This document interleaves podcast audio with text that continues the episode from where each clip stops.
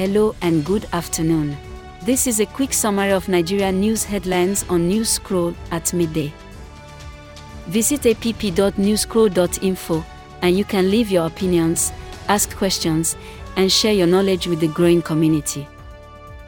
I am Lola, and today is November 20th, 2022. Here are the top news headlines, filtered from multiple sources.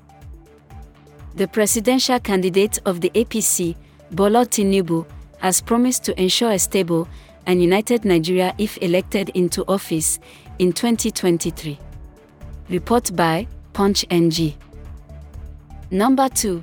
British Prime Minister Rishi Sunak has pledged 50 million pounds in defense aid to Ukraine.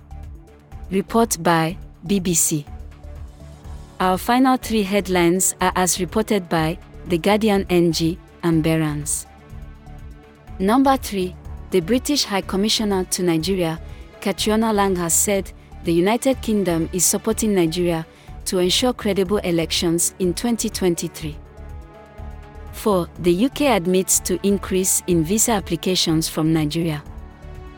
5. China reported its first death from COVID 19 in six months as it contends with the rising outbreak despite stringent measures to eliminate infections.